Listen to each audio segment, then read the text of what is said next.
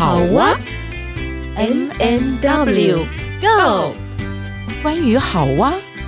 探索首领女性在生命历程中从充满问号行走到惊叹号的转变。你的好哇又是什么呢？M M W Go。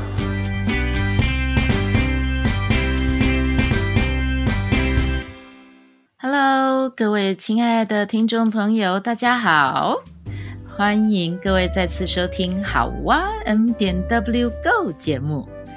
今天又是我啊，Witch 独挑大梁，再次来陪伴各位喽。这一回呢，想要跟大家分享的主题是戏，对，就是戏，是游戏的戏。也是戏剧的戏，不知道大家是喜欢看戏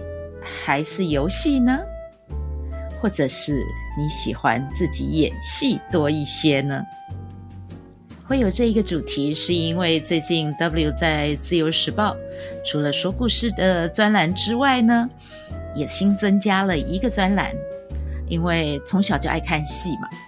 那当我开始为孩子跟大人说故事的时候，就发现。自己其实很爱演戏，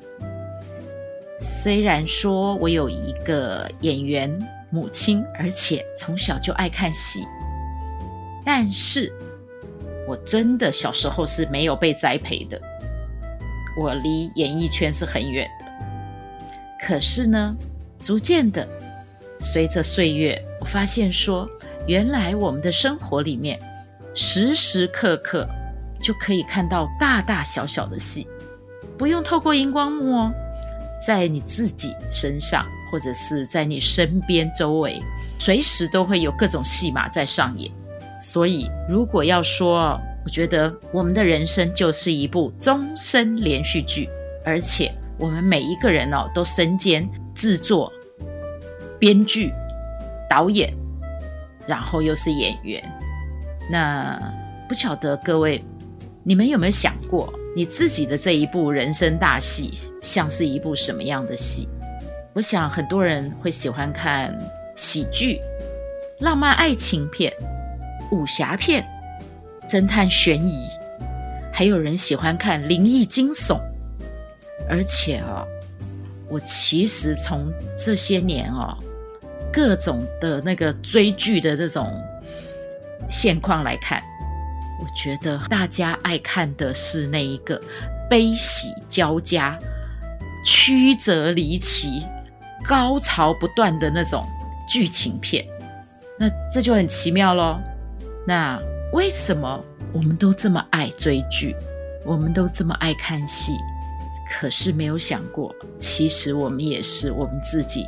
人生连续剧的主角。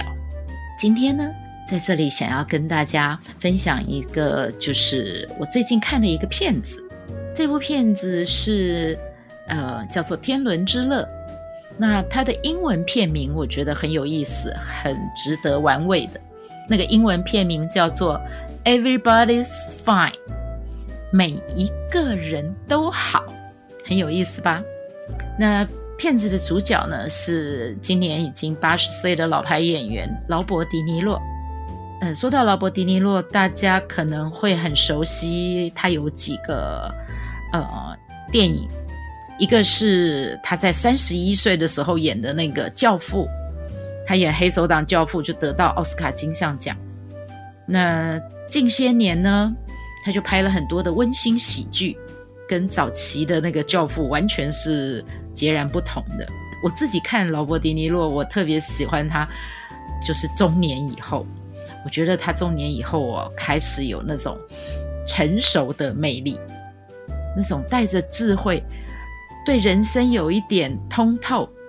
可是他却不会一语就把它戳破。我觉得这是一个老演员在这样的年纪的时候，他能够呈现出来一个很很好、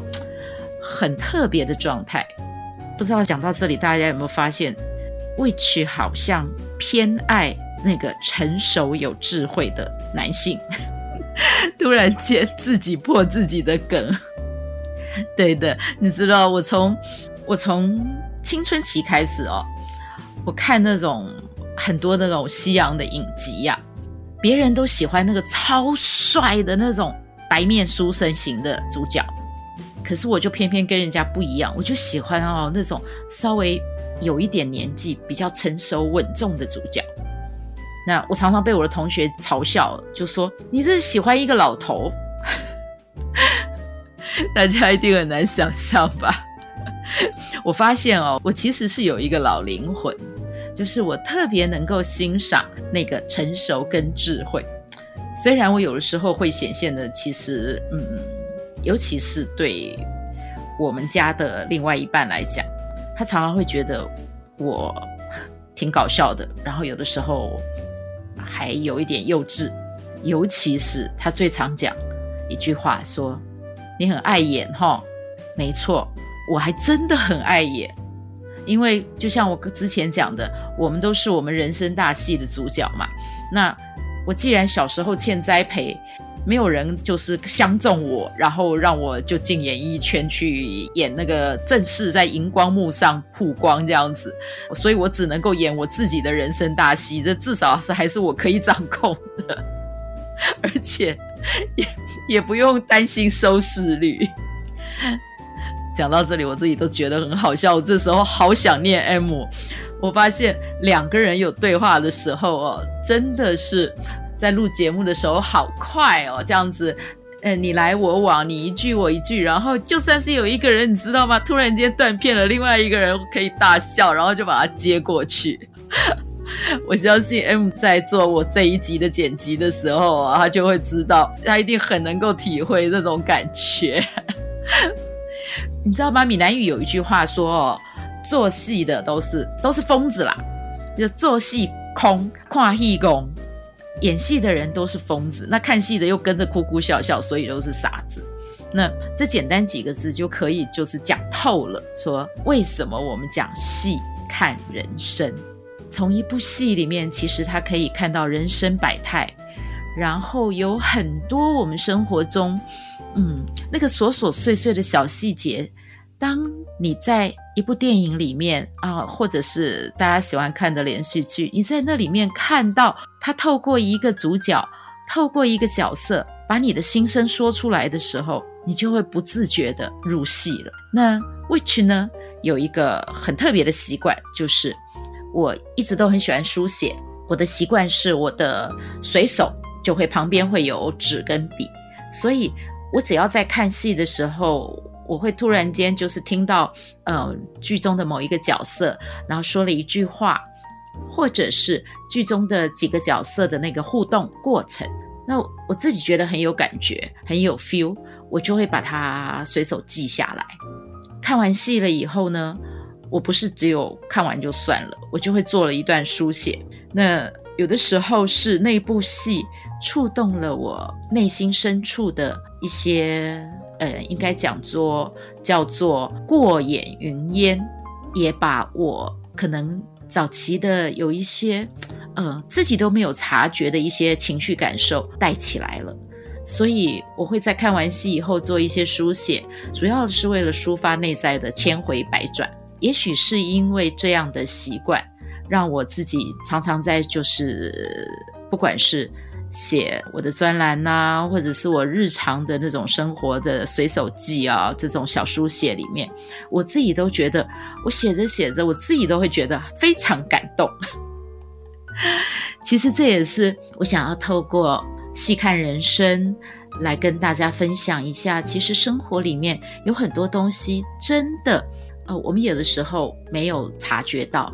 我们自己是这个样子，可是你在看戏的时候会突然间被点醒。那呃，劳勃迪尼洛的这部戏《天伦之乐》呢，其实已经是有大概十年前左右的片子，而且它还是一个老片重拍。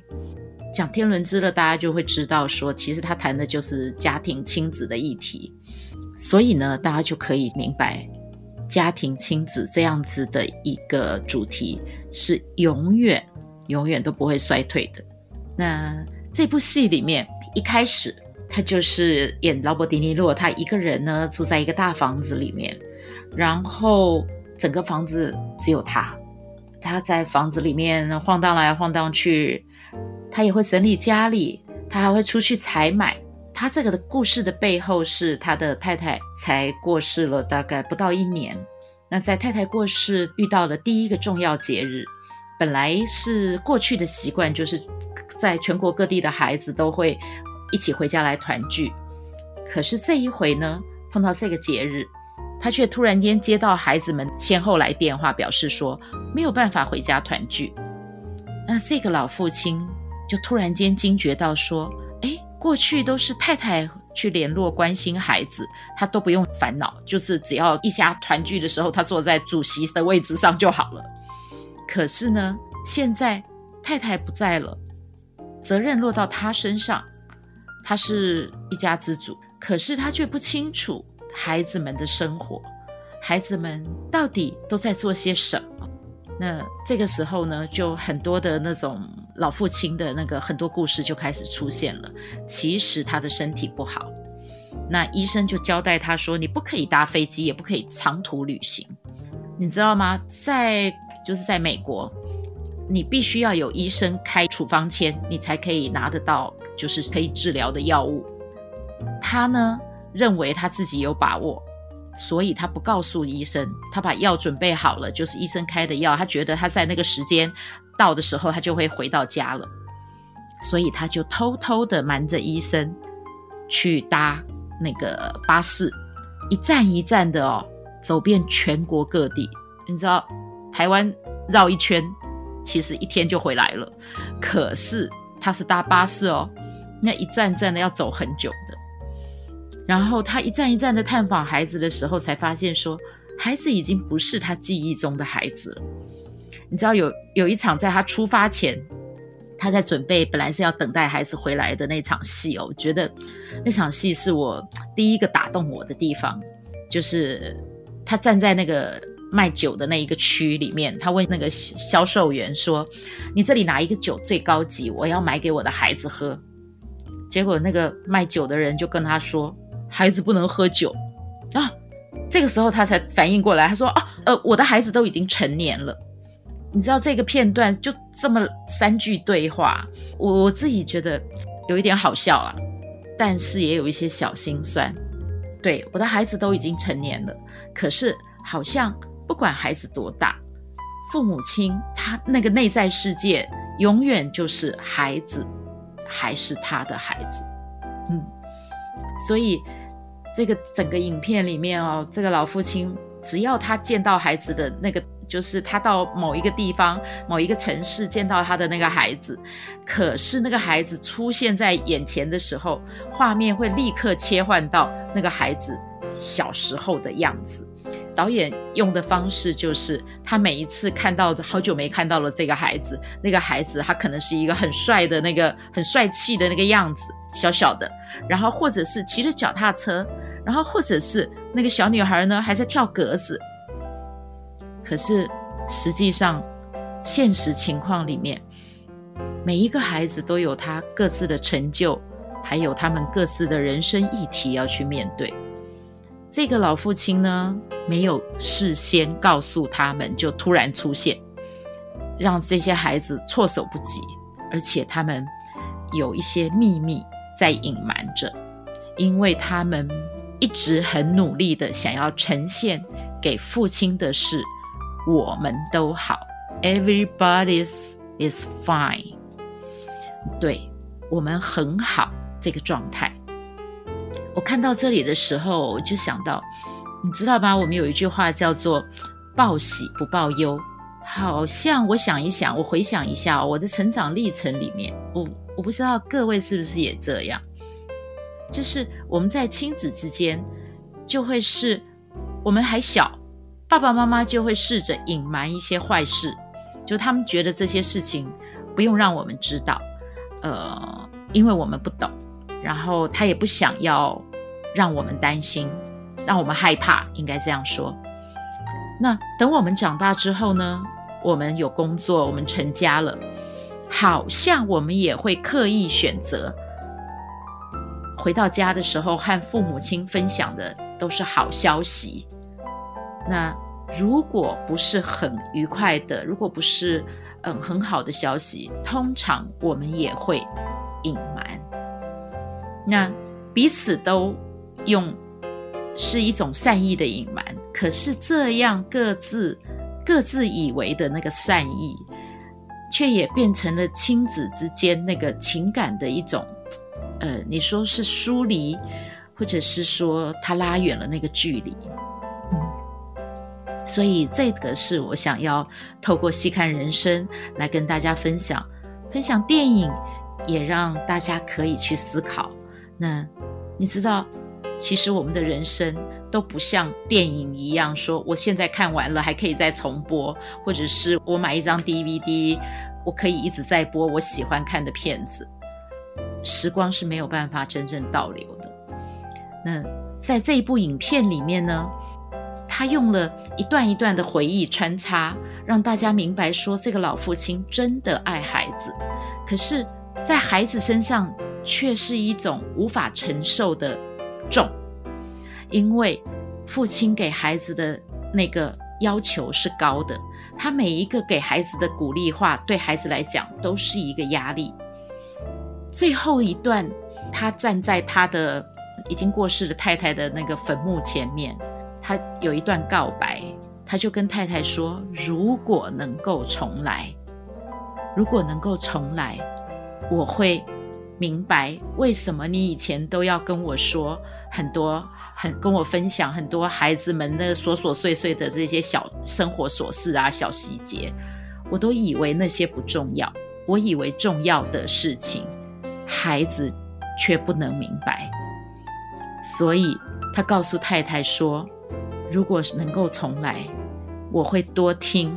你跟我分享孩子的这些生活琐事。我讲到这里，我想就是节目的尾声了。如果能够重来，你会选择在亲子之间什么样的东西可以再重 run 一遍呢？如果那个是你的选择，那么是不是可以在此时此刻？就让孩子知道，或者是就让我们的父母知道呢？节目的 ending，我要非常非常感谢各位的聆听，因为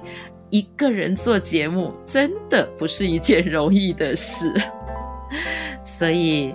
除了感谢以外，也要请各位伸手记得哦，给我们按赞，给我们留言回应，当然也可以赞助一杯咖啡哦。谢谢大家，拜拜。